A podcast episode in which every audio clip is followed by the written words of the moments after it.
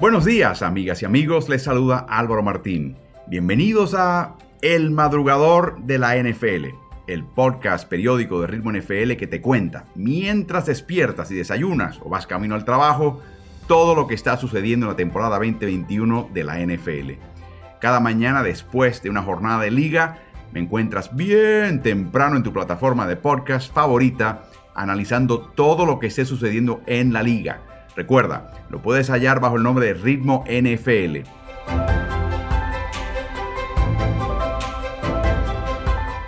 Vamos a arrancar el episodio de hoy. Bienvenidos.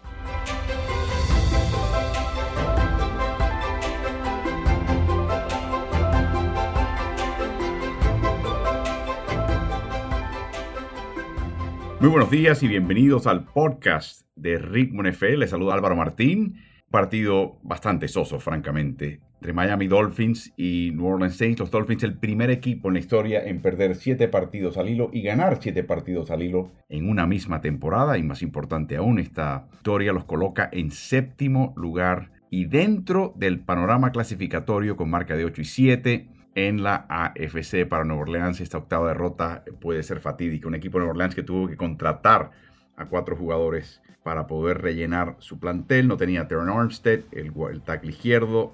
Colocaron a Ian Book, fichado en la cuarta vuelta. trató de poner una buena cara el entrenador en jefe Sean Payton.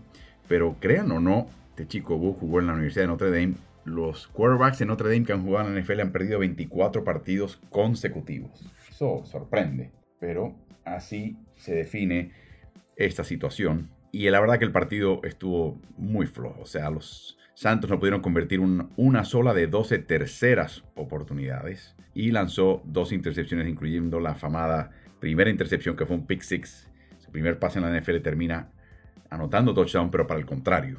Y eso es algo que tratas de olvidar. Es el, creo que el sexto quarterback que debuta en un Monday Night. El previo fue Sam Darnold. Y si no me equivoco, Darnold comenzó esa primera serie, ese partido lanzando un pick six. Así que les habla un poquito de lo, que te abruma a estas alturas de la temporada, particularmente para un jugador como Book, que ha visto muy pocas repeticiones en el campo y mucho menos con el cuadro titular para poder sacar el partido. El gran perdedor de hoy, aparte de New Orleans, es Baltimore, que pierde la séptima eh, plaza en la AFC y ahora tendrá que ganar el resto de sus partidos y probablemente necesite ayuda a alguien más para estar en los playoffs. Ha sido un año muy difícil para ese equipo. Han estado remando en contra de la corriente. Primero lesiones, luego el COVID. Y la verdad es que ha sido eh, gallardo su esfuerzo, pero, pero muy, muy difícil todo el año. Todo complicadísimo para ellos. Así que Miami de repente está ahí. ¿Cómo lo logra Miami en general? Bueno, Brian Flores utilizó una táctica a fin del año pasado que era cargar, cargar, cargar, o por lo menos presentar la amenaza de carga. Solamente siete jugadores en la línea, de los cuales 3, 2, 1, 0 retroceden para ir en cobertura. El problema es que nadie sabe quién se queda y quién se va. Y como les mencionaba en el podcast hace unas semanas, una cosa que tiene Miami que me, me, sorprende un poquito es lo liviano del biotipo de sus jugadores en ambos lados de la línea de golpeo. Y eso generalmente es desventaja en la NFL. Pero si hay una pequeña ventaja en situaciones como la carga, donde si tienes biotipos similares, pues son jugadores relativamente intercambiables en función y puedes hacer algunos retroceder e ir en cobertura y lo pueden hacer, lo pueden lograr. Quizás mejor que otro que tenga un biotipo distinto, en realidad no sea capaz de hacer eso. Así que eh, es leve la ventaja y no, no funciona para cada persona en esa línea, pero es algo que tienen en ese sentido a su favor Así que un gran triunfo, verdaderamente un importante triunfo para este equipo de Miami, que sigue teniendo la confianza. Y para eh, eh, tú, a Tango Bailoa, bueno, ¿qué quieren que les diga? El porcentaje de pases completados es altísimo porque hubo mucho pase corto. Eh, lanzó una intercepción que fue desdichada. Y de nuevo, no es el tipo de quarterback que te digas, uy, con este chico Miami ya tiene su respuesta en la posición per secula seculorum, por lo menos hasta que se retire. Eh, consiguió un touchdown en solamente una de tres incursiones en la zona roja.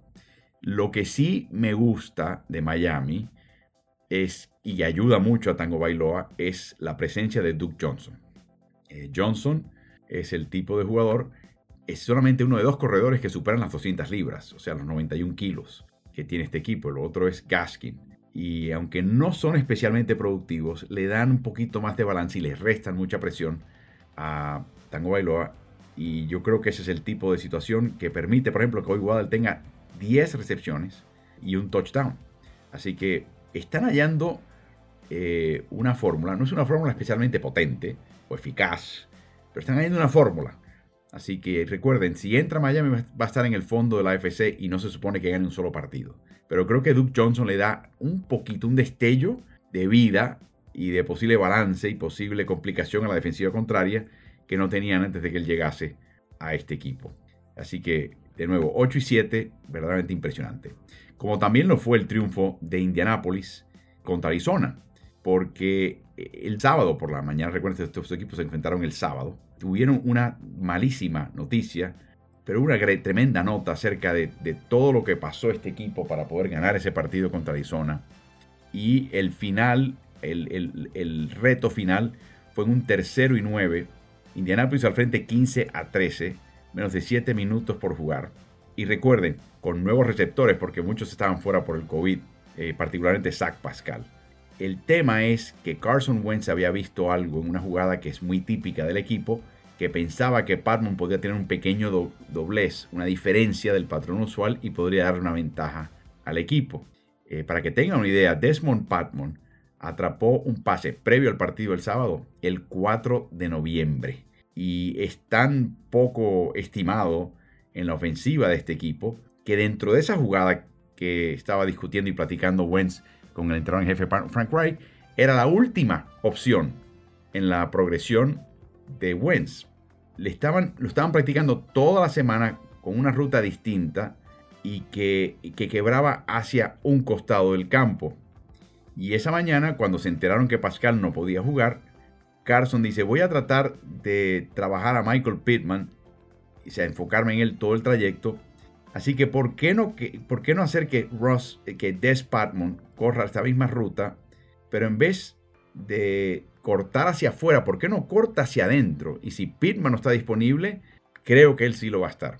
Esa fue la sugerencia de Carson Wentz, que ha sido muy criticado este año. Bueno, la aceptó Reich y fue exactamente lo que pasó y fue exactamente la jugada que, quería el equipo de Indianapolis y que le funcionó. Cuando se entra el balón y toma el balón Wentz, mira hacia la izquierda, tres receptores ocupados, incluyendo a Pittman. Así que se, desplaza hacia el frente en, el en la bolsa de protección, exactamente como Wright le había advertido que iba a pasar en una jugada como esa para comprar tiempo y empieza a cortar hacia adentro Patmon, lo encuentra Wentz y le pega tremendo pase y termina ganando el partido 22 por 16 el equipo de Indianápolis. Así que convirtió la primera oportunidad y siguió más adelante para ganar ese partido. Este equipo de Indianápolis eh, ha ido de menos a más esta temporada, en parte por la emergencia de Jonathan Taylor, en parte porque Wentz ha aceptado un papel totalmente secundario, donde en vez de ser el héroe del partido, un MVP, eh, acepta el papel de no cometer errores, de manejar, administrar el partido. Y ha sido muy entregado y, humilde en aceptar ese papel. Porque el sábado por la mañana Frank Reich sabía que yo no iba a tener a Quentin Nelson, a Mark Lewinsky, ni a Rock Yassin, porque había estado, los tres habían estado ya en la lista del COVID y no pudieron emerger de ella. Pero cuando estaba en una reunión, y eso lo captó muy bien el programa Hard Knocks, que está buenísimo, que aparece en HBO, es empezó a preguntar, hey, ¿quién tiene mi teléfono? Porque a mí me estaban llegando muchos mensajes, no lo tengo a la mano y me, pregunto si me han llegado mensajes importantes. Y un asistente que recibe los mismos mensajes dice, no, eh, llegó el, texto y le dijeron, eh, van a estar fuera. Así que le dijeron que iban a estar fuera Pascal, el profundo titular Carrie Willis y, más importante aún, el apoyador All Pro y líder en tackles de este equipo y el capitán defensivo Darius Leonard. Mm, mm, tremendo golpe. Ahora, ¿qué pasa? El esquema de juego, la táctica, la estrategia de juego, el tipo de jugadas, el tipo de coberturas, todo se fundamenta en que va a estar este jugador y no su reemplazo.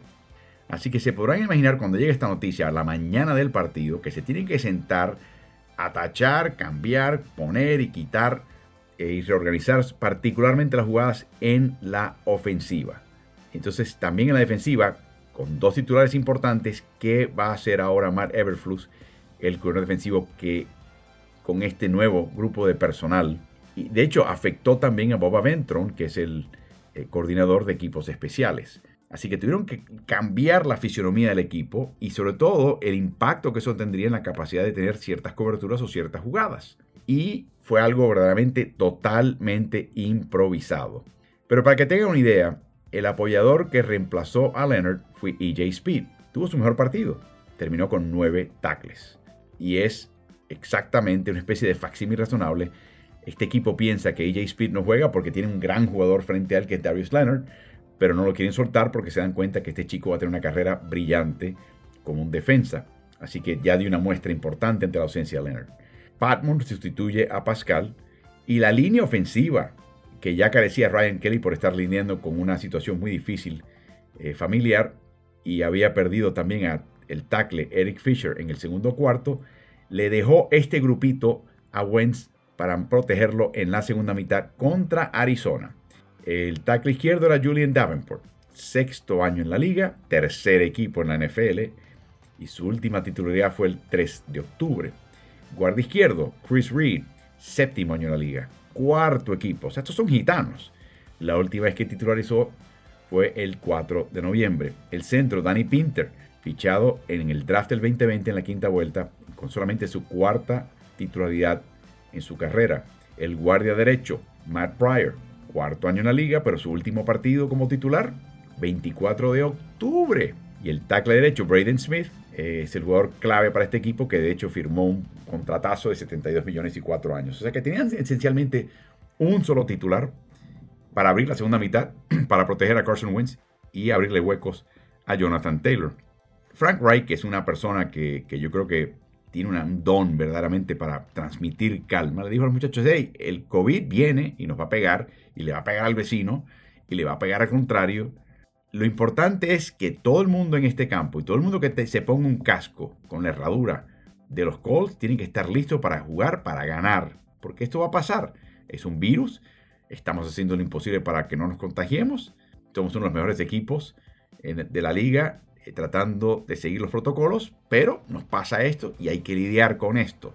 Así que no queda otra. ¿Y qué pasó en este partido? Indy ganó el tiempo de posesión por 10 minutos. Taylor consiguió la centena terrestre. La defensiva consiguió parar a Arizona en cuartas oportunidades críticas en el segundo y último cuarto.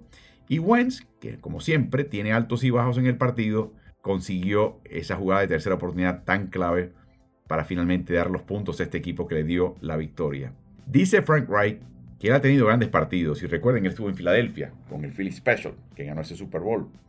Pero desde que está a cargo con este equipo de Indianapolis, dice que ha tenido otras victorias eh, de mayor peso y renombre, pero que nunca ha tenido un partido del cual se ha sentido más orgulloso en todos los años que ha estado a cargo del equipo. Este, dice, este partido y este equipo me da la impresión de ser el equipo más aguerrido y grande que he tenido considerando las circunstancias desde que he llegado acá como entrenador en jefe. ¿Qué les pareció los comentarios de Aaron Rodgers después de los últimos dos triunfos en su carrera? Han sido verdaderamente excepcionales. Eh, después de haber ganado su último partido contra Cleveland el sábado de la noche, lo entrevistó la cadena Fox y hizo un comentario que te, te pone a pensar y lo voy a citar directamente.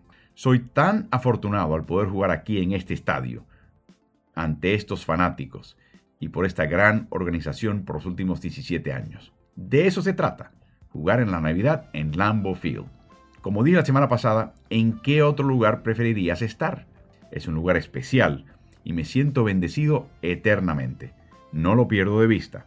Es lo más importante al madurar tener la perspectiva de vivir la vida, apreciar sus bendiciones y no enfocarse en lo que falta. Y tengo muchas bendiciones aquí en Green Bay. Estoy muy agradecido de estar aquí.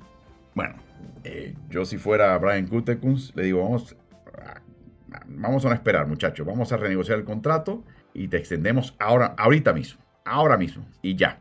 El problema es que los Packers tienen un problemita, ¿no? Los Saints encabezan la lista de equipos sobrepasados del tope salarial para el 2022 con 61 millones, pero ¿quién le sigue?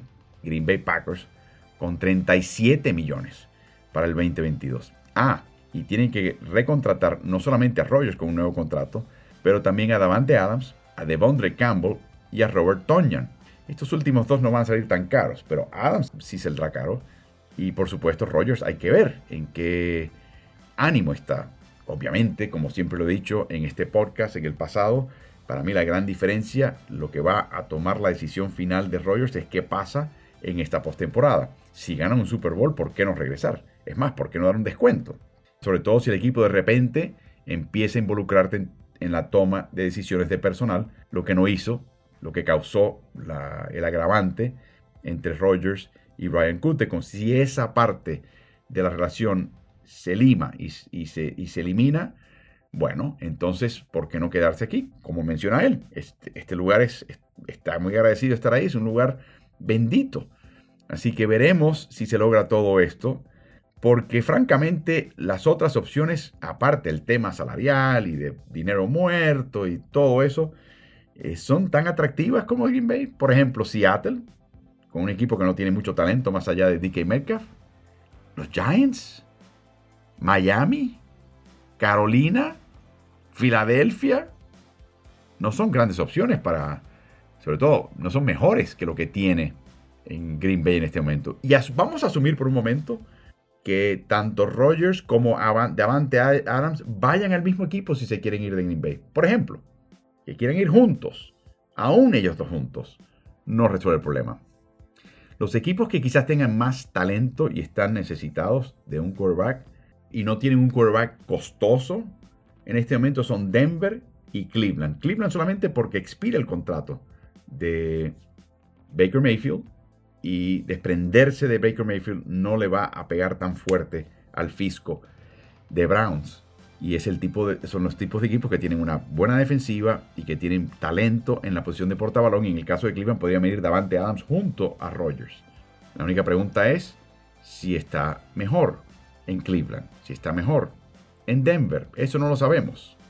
Recuerden, antes del draft, perdón, después del draft pasado, cuatro equipos estaban merodeando la posibilidad de hacer un cambio en la posición de mariscal de campo. Filadelfia, Carolina, Denver y Miami. Sobre todo en el caso de, de Sean Watson. Así que si se va Russell Wilson de Seattle, pues añadan a Seattle a la, lista. Los Giants tienen el problema con Jones y su lesión de la nuca y su nuevo gerente general. Eh, los Browns eh, no, están desesperados. Baker Mayfield no es un mal quarterback. No es, no es Aaron Rodgers. Claro, Rodgers también hay que, pensar con la edad que tiene. Claro, te, dirá Tom Brady que esa manera de pensar es, ridícula. Y estoy seguro que Rodgers está de acuerdo con Tom Brady. Pero veremos. Y de nuevo, sabe Dios si se mete un equipo más que ni tú ni yo podemos anticipar. Que de repente se mete, digo, no, no, no, no, no, ven para acá, ven para acá. Así que uno nunca sabe, pero eh, de nuevo, escuchas lo que dice Rogers y te pone a pensar. Vamos a tomar el ejemplo de Broncos, porque esta nota de SI lo deshilacha y propone un traspaso. Los Broncos recibirían a Aaron Rodgers, la selección de séptima vuelta del draft que viene y de cuarta vuelta del siguiente, el 2023, vienen al equipo de Denver del equipo de Green Bay. Los Packers recibirían la selección del 2022 de Denver, tendrían la suya también propia, la selección del 2023 de primera vuelta de Denver, la selección de primera vuelta del 2024, o sea, tres selecciones de primera vuelta, luego dos selecciones de segunda vuelta, al quarterback Drew Locke, eh, al ala cerrada Albert Okwebunam y al ala abierta KG Hamler. Hay un montón de, selecciones ahí, pero esencialmente tendría el equipo de Denver tres selecciones entre las primeras 60 este año, dos selecciones futuras de primera vuelta y luego otra selección futura que caería entre las primeras 100. O sea, es un montón de talento atractivo, pero a futuro. Si Rogers llega a Denver, pues con la calidad que tiene a su alrededor, debería ser un equipo contendiente de inmediato en la AFC. Así que veremos qué pasa con todo esto, pero en este momento hay una especie de, de nirvana, hay una especie de, sensación de paz, tranquilidad para Rodgers en Green Bay y veremos si cumple con la posibilidad de terminar primero en la conferencia, que todo pase por Lambeau Field en la NFC y luego poder acceder al Super Bowl en Los Ángeles. Hay un doloroso hito en Seattle. Esta es la primera temporada para Pete Carroll, donde un equipo que él entrena y dirige tiene 10 derrotas en cualquier capacidad, a cualquier nivel universitario y profesional, en 27 años. La última vez que esto sucedió fue cuando fue entrenador en jefe por un solo año con los Jets en 1994. Recuerden, él llegó a los Seahawks en el año 2010. Le preguntó ayer la estación local de el programa que él tiene, la estación local de 710 AM en Seattle, eh, qué pensaba él que había que hacer con nuestro equipo. Y dice, no, no creo que hay razón alguna por la cual tenemos que estar a hacer, hacer una reconstrucción total. Claro, recuerden, él tiene 70 años de edad, es el entrenador jefe de mayor edad, y aunque tiene un aspecto joven y él tiene un, alma joven, no, no, está para tener un ciclo de 5 años más reconstruyendo. Y yo me imagino que Carroll tampoco quiere muchos cambios. No quiere que John Schneider sea, deje de ser el gerente general. O sea, él tiene un equipo que ya funciona. Lo que le ha ido es mal últimamente en selecciones de primera vuelta. Eh, y todavía no puede hallar el reemplazo de Marshawn Lynch, que para mí es la quilla del esquema de este equipo. Es el que consume tiempo, el que mueve las cadenas, el que le quita presión a Russell Wilson, el que le permite hacer pases largos con receptores que, que no son múltiples. Tienes uno, dos, a veces ni tienes una, una cerrada que valga la pena. Tener ese corredor que sea esa garantía serena este equipo, encauce este equipo, le da la identidad a este equipo. Y mira que lo han tratado de reemplazar y no pueden hacerlo hasta ahora. Así que, dice Carol, cuando examinas nuestra división y ves cómo cuando les iba bien esta temporada, tenían a todos sus jugadores jugando muy bien y tenían a muchas estrellas en su equipo. Por ejemplo, estrellas de la NFL, dice. Los Rams también están repletos de estrellas, lo puedes ver. Los Niners tienen mucha pólvora. Es la manera elegante de decir que nuestro equipo carece de talento. Él y John Schneider son uñicarne. O sea que es la manera más cercana que tiene Carroll de explicar la realidad y es que la selección en el draft de un equipo que de hecho descarta la, primera selección para descender en el orden con frecuencia porque no la valora, no han tenido éxito seleccionando talento ni siquiera en las vueltas medias o en las últimas vueltas. O sea, este equipo no ha tenido ese éxito. Y luego la agencia libre tampoco ha sido una fuente de talento. Y cuando se vuelcan por un jugador, en el caso de Jamal Adams, y entregaron dos selecciones de primera vuelta para sacar a un profundo que estaba descontento allá. Y es tremendo atacando el quarterback y dando golpes fuertes, pero si lo metes en cobertura, no funciona. Y como da tantos golpes fuertes, se lesiona. Así que Adams, francamente, hasta ahora, si lo evalúas, no ha sido una buena inversión de todos esos activos que tenía a mano este equipo. Así que e, ese es parte del problema. Y yo creo que Wilson está también pensando un poquito en, wow, si, si no hemos tenido aciertos en el draft y la agencia libre, y la gente que va a tomar las decisiones de ahora en adelante son las que toman las decisiones previas, ¿qué esperanza tengo de que me armar un equipo con mis 33 años de edad? Y yo creo que ahí la decisión de Wilson va a ser individual, ¿no? ¿Me quedo o me voy? ¿Le tengo confianza a esta gente o no? Y por lo que hemos visto el año pasado, Wilson eh, está mentalmente con la mentalidad de, explorar otras posibilidades. Así que yo creo que tendrá mucho que ver la calidad de esas otras posibilidades para él tomar esa decisión. O sea, no necesariamente va a ser que odia lo que tiene en mano, es que si ve algo mejor, pues se va. Y tan sencillo como eso. Y eso no es tan fácil decirlo desde ahora. Y si no, ya se va seguro. No, hay que, hay que ver un poquito lo que se presenta en el panorama. Eh, hay una expresión estadounidense que dice que el césped eh, del vecino no es, no es, tan verde como uno piensa. Eh, a veces uno tiene imagina que algo va a ser mejor y no lo es y abandonas lo que tienes que es bueno por algo que piensas que es mejor y no lo es. Y te sorprende. Le quedan dos años en el contrato a Wilson, que suman 50 millones, y el dinero muerto en el 2022 sería de 26 millones y el año siguiente sería de 13 millones. O sea que no es una cuestión devastadora para este equipo si tendrían que asumir el dinero muerto, pero sobre todo si algo viene a cambio que valga la pena, incluyendo muchas selecciones de primera vuelta. Hay, algo que tener en, mente. No solamente son los 33 años de Russell Wilson, son los 36 años del tackle Dwayne Brown, son los 31 años de Bobby Wagner, son los 29 años de Tyler Lockett. Eh, de nuevo, jugadores excepcionales en este equipo, jóvenes, Metcalf, Adams. Y ya hablamos de Adams. De en adelante, para de contar. Así que va a ser bien interesante. Carol dice, no, no, no, aquí no hay que cambiar nada, estamos todos bien, hay que traer más talento, pero aquí no ha pasado nada, todo está bien, eh, no hay nada que no podamos corregir. La pregunta es qué piensa eh, Allen, la hermana del fenecido Paul Allen, que según eh, informes que se destilan y se filtran, no está contenta con las operaciones deportivas de ninguno de los dos equipos que su hermano adquirió. Le hace Seattle Seahawks en la NFL, Portland Trail Blazers en la NBA. Hablábamos del sábado tan difícil que pasó Frank Reich, pero en esta era del COVID no fue el único. Nick Sirianni, entrenador en jefe de Filadelfia, tuvo que jugar un martes por la noche y luego también un domingo, una semana súper corta.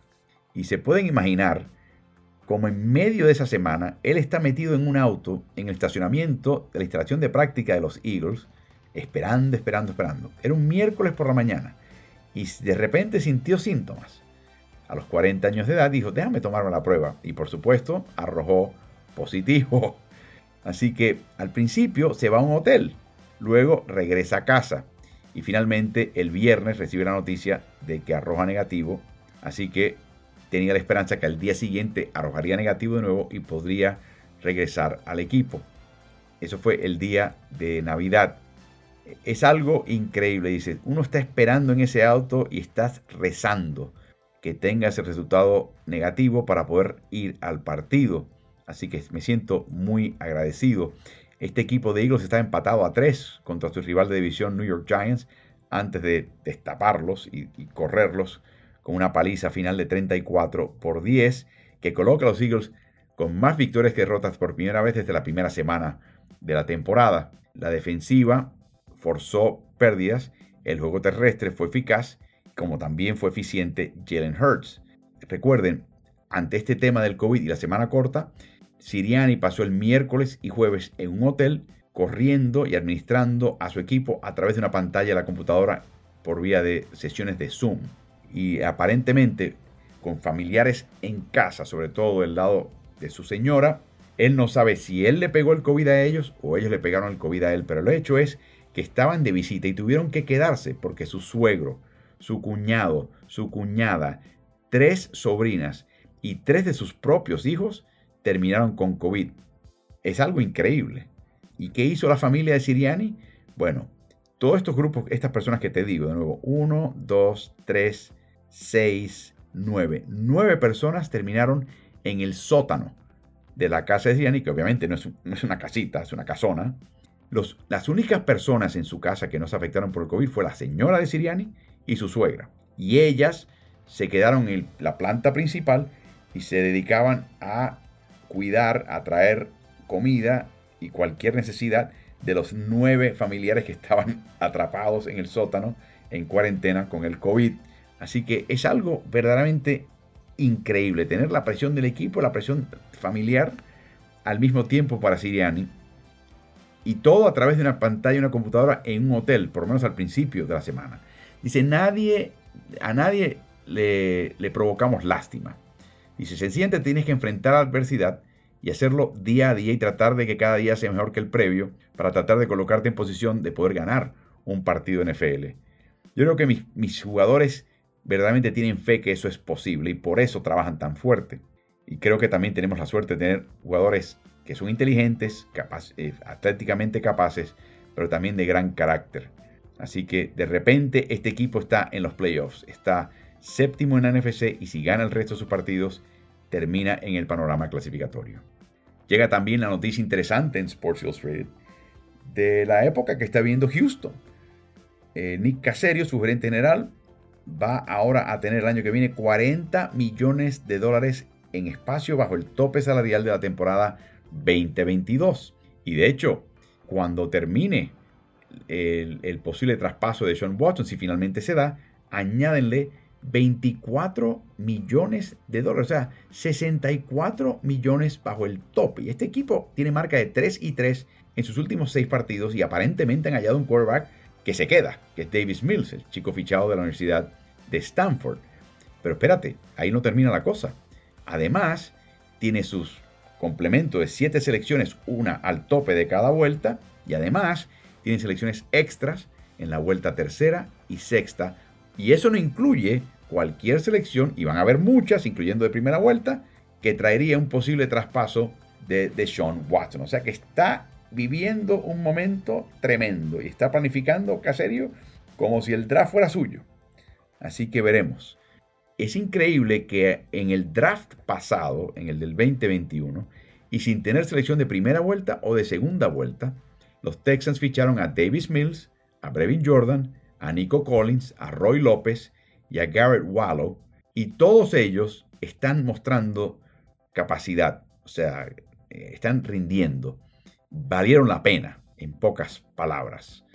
Así que e, es algo, de nuevo, inesperado, quizás no, para Caserio, pero para el resto de la liga.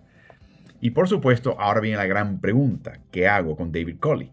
Que fue el entrenador en jefe que trajeron de Baltimore, era entrenador de alas abiertas, y había sido entrenador en la NFL por veintipico años, casi un cuarto de siglo. ¿Qué hago con él? Porque la verdad es que no ha hecho un mal trabajo con este grupo. Están ganando ahora, pero Caserio es amigo del alma, amigo del alma de Josh McDaniels. ¿Cuán amigo de alma es? Bueno, imagínense que cuando ambos eran mariscales de campo en el equipo de la Universidad Jesuita de John Carroll en Ohio, Nick Caserio se quedó con el puesto y McDaniels, que perdió esa batalla por el puesto de ser el quarterback de ese equipo universitario, se mudó a la posición de ala abierta. Pero la, amistad que empezó ahí en una rivalidad continuó. Estuvieron en Nueva Inglaterra juntos, 17 años, en dos sesiones, 2001 al 2008. En ese momento se fue McDaniels a Denver. Regresó en el 2012 al 2020. De hecho, ya hacia el final de la relación entre ambos en Nueva Inglaterra, Caserio era no solamente jefe de personal, pero también fungía como entrenador de alas abiertas de McDaniels. Tenía McDaniels de jefe tan estrecha la relación que Caserio tenía su auricular, su diadema, estaba conectada a la de McDaniels para poder opinar e intercambiar opiniones. Así que se podrán imaginar que son uña y carne. Así que la pregunta es, no es tanto si deben deshacerse de David Cole o no, pero cómo va a resistir Caserio la tentación de traer a McDaniels a Houston. Así que vamos a ver. Lo que puede pasar aquí es que McDaniels diga, no, yo allá no voy a ese equipo. no me gusta X, Y o, Y. Em, no creo que tengo quarterback. Las excusas pueden ser múltiples. Pero ya les digo, la relación entre ambos es tan cercana que me imagino que instantáneamente la gente va a empezar a especular que McDaniels va para allá. Y va a ser bien interesante ver qué decisión toma Caserio y qué decisión toma esta franquicia de Houston y qué va a pasar con David Coley, que francamente es un individuo digno, un individuo respetado, un individuo, de hecho podría decir hasta querido en este equipo, eh, y un individuo que ha forjado un equipo que hoy está ganando la mitad de los partidos en los últimos seis que ha enfrentado y que supuestamente iba a ser el asme reír de toda la NFL. Así que vamos a ver, interesante lo que va a pasar ahí. Les recuerdo que eh, no tendremos medio tiempo con Álvaro este jueves. Me toca un partido de NBA que pueden escuchar por NBA League Pass con el coach Carl Morales. Va a ser un lindo partido, Cleveland Cavaliers y Washington Wizards. Así que estaré de vuelta con ustedes el domingo. El lunes por la noche voy a estar narrando y relatando el choque importante para Cleveland Browns y también Pittsburgh Steelers. Ese lo van a poder escuchar en nuestro idioma solamente por su computadora a través de steelers.com diagonal español. Les insto a que sigan todas las plataformas, redes sociales de Ritmo NFL bajo ese nombre en Facebook, en Instagram y en Twitter. También pasen por el canal de YouTube Ritmo NBA-NFL y suscríbanse a ese canal. Y tan pronto puedan, si no lo han hecho ya todavía, por favor, suscríbanse a este podcast. Una cosa es descargarlo, otra cosa es suscribirlo. Si se suscriben, ya lo tienen permanentemente. Los tendremos durante el resto de esta temporada con este tipo de nota, este tipo de observación, este tipo de contenido de NFL. Disfruten su día, disfruten su martes. Espero que estén ya terminando su desayuno, estén camino al trabajo, a la escuela, a la universidad o se siente trabajando desde casa. El partido de Kansas City y Cincinnati va a estar buenísimo en la semana 17, debo decir. Así que espero que estén disfrutándola y anticipándola. Por el momento me despido. Nos veremos muy pronto en otra emisión del podcast de Ritmo NFL.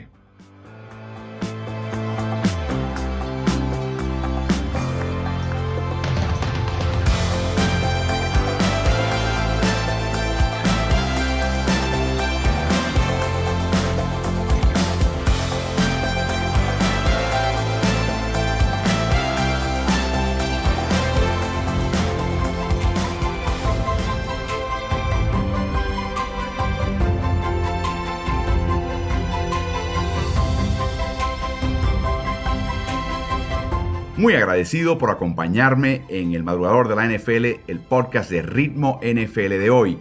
Si te gusta este podcast, acuérdate de calificarlo en la plataforma en la cual nos estás escuchando. Quiero invitarte también a que sigas Ritmo NFL, no solamente en tu plataforma de podcast favorita, pero también en Facebook, en Instagram y Twitter, y a que veas mis videos en el canal de YouTube el que vas a hallar bajo el nombre de Ritmo NBA-NFL. Así que suscríbete y te espero en el próximo episodio.